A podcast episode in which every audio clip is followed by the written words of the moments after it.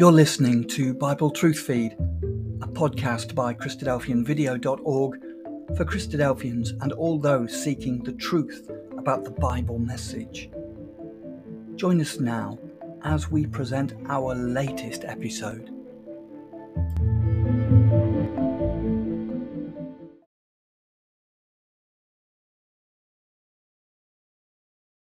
This is looking at the last of our chapters in the book of Revelation. Yesterday we looked at chapters 19 and 20 and is notable for the setting up uh, of the wonderful kingdom in all its glory. And in particular we noticed and thought about the marriage supper of the lamb and the and the marriage feast to accompany it. So now we're going into Revelation chapter 21 and verse 1 where John says, I saw a new heaven and a new earth, for the first heaven and the first earth were passed away, and there was no more sea. Now, again, very, very carefully, you must make sure that this symbolic language is carried all the way through. The physical planet and the earth remain. It is man's organization of things which flees away as a result of the wonderful work of the Lord Jesus Christ and the clearing out of those who would not have him to reign over them. The final destruction of sin and death is foreseen, and the new era dawns as the Lord Jesus ushers in the new heavens and earth. And in the 21st and the third verse, I heard a great voice out of heaven saying, Behold, the tabernacle of God is with men, and he will dwell with them, and they shall be his people, and God himself shall be with them and be their God. The result of this new organization will give life free from terrible suffering. How can this be? The answer is contained, as always, in the scriptures. The wages of sin is death. That's where death comes from. And in the fourth verse of the 21st, and God shall wipe away all tears from their eyes, and there shall be no more death, neither sorrow nor crying, neither shall there be any more pain, for the former things are passed away. And in the seventh verse, he that overcometh shall inherit all things, and I will be his God, and he shall be my son. There is the repetition of this need to be busy and active, overcoming, and you remember that is being victorious over the things that would hold us back. Verse 8 of the 21st, but the fearful and unbelieving, and the abominable, and murderers, whoremongers, sorcerers, and idolaters, and all liars shall have their part in the lake which burneth with fire and brimstone, which is the second death, and is symbolic, and we mustn't be taken in by that. These symbolic words are designed to highlight the certainty of failure to enter the kingdom unless having the victory of overcoming the sin which so easily overtakes us. But how is this to be achieved? John, in his little epistle, For whatsoever is born of God overcometh the world, and this is the victory that overcometh the world, even our faith. So faith has to be victorious, and faith is based on understanding, and understanding is based on the Word of God, and that enables us by doing these things, getting these things into our minds and dwelling on them as we have been reading. That's how we overcome it. And in 21 verse 9, there came unto me one of the seven angels which had the seven vials for the seven last plagues, and said, I will show thee the bride the Lamb's wife. Verse 21, verse 10 And he carried me away in the Spirit to a great and high mountain, and showed me that great city, the holy Jerusalem, descending out of heaven from God. And this is the wonderful new reigning people of the new kingdom. The holy city shines with the light of the glory from Christ as the brightness of the jasper stone, clear as crystal.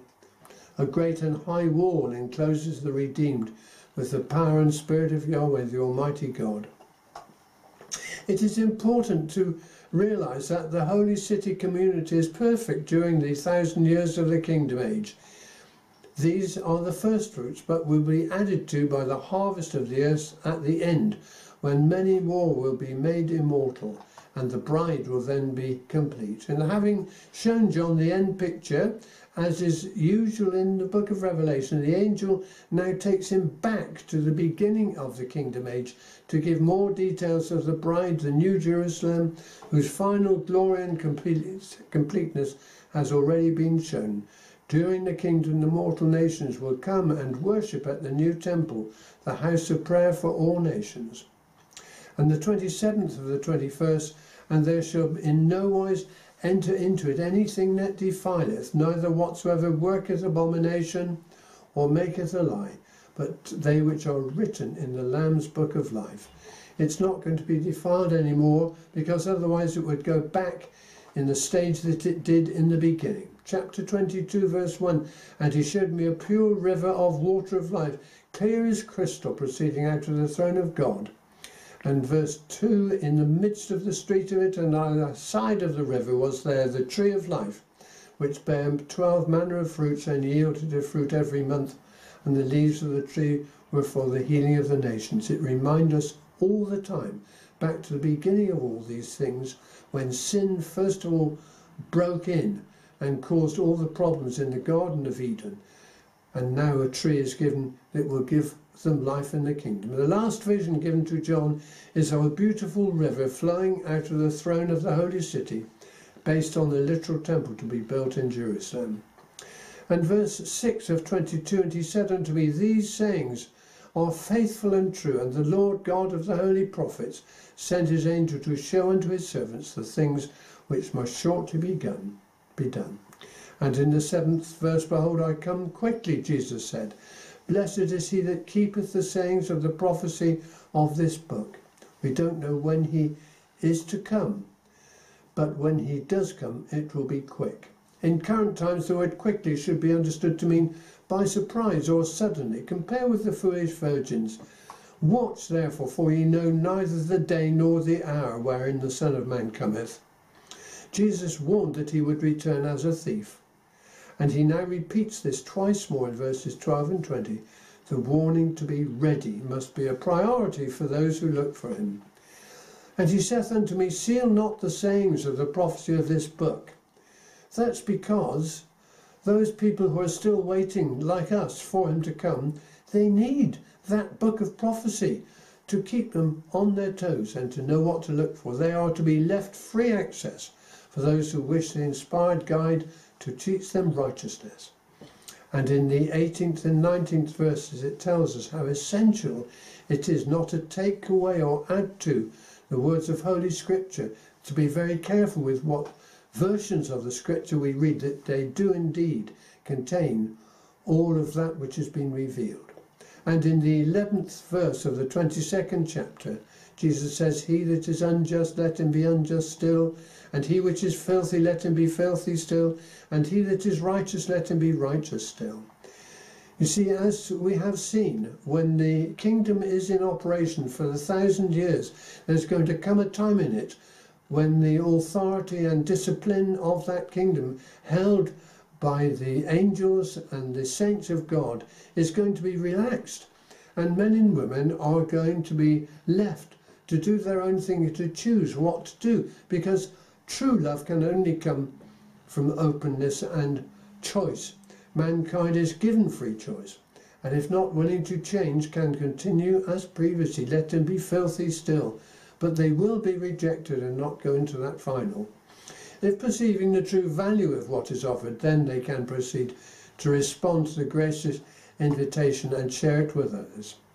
And in the 17th verse of the 22nd chapter, and the Spirit and the bride say, Come, and let him that heareth say, Come, and let him that is athirst come, and whosoever will, let him take the water of life freely. The Father willeth not the death of any, but that all should turn to him. But people decide, so many of them, that they do not want this, and many will still do that. And in the 20th verse, he which testifieth these things saith, Surely I come quickly. Even so come, Lord Jesus. The grace of our Lord Jesus Christ be with you all. Amen.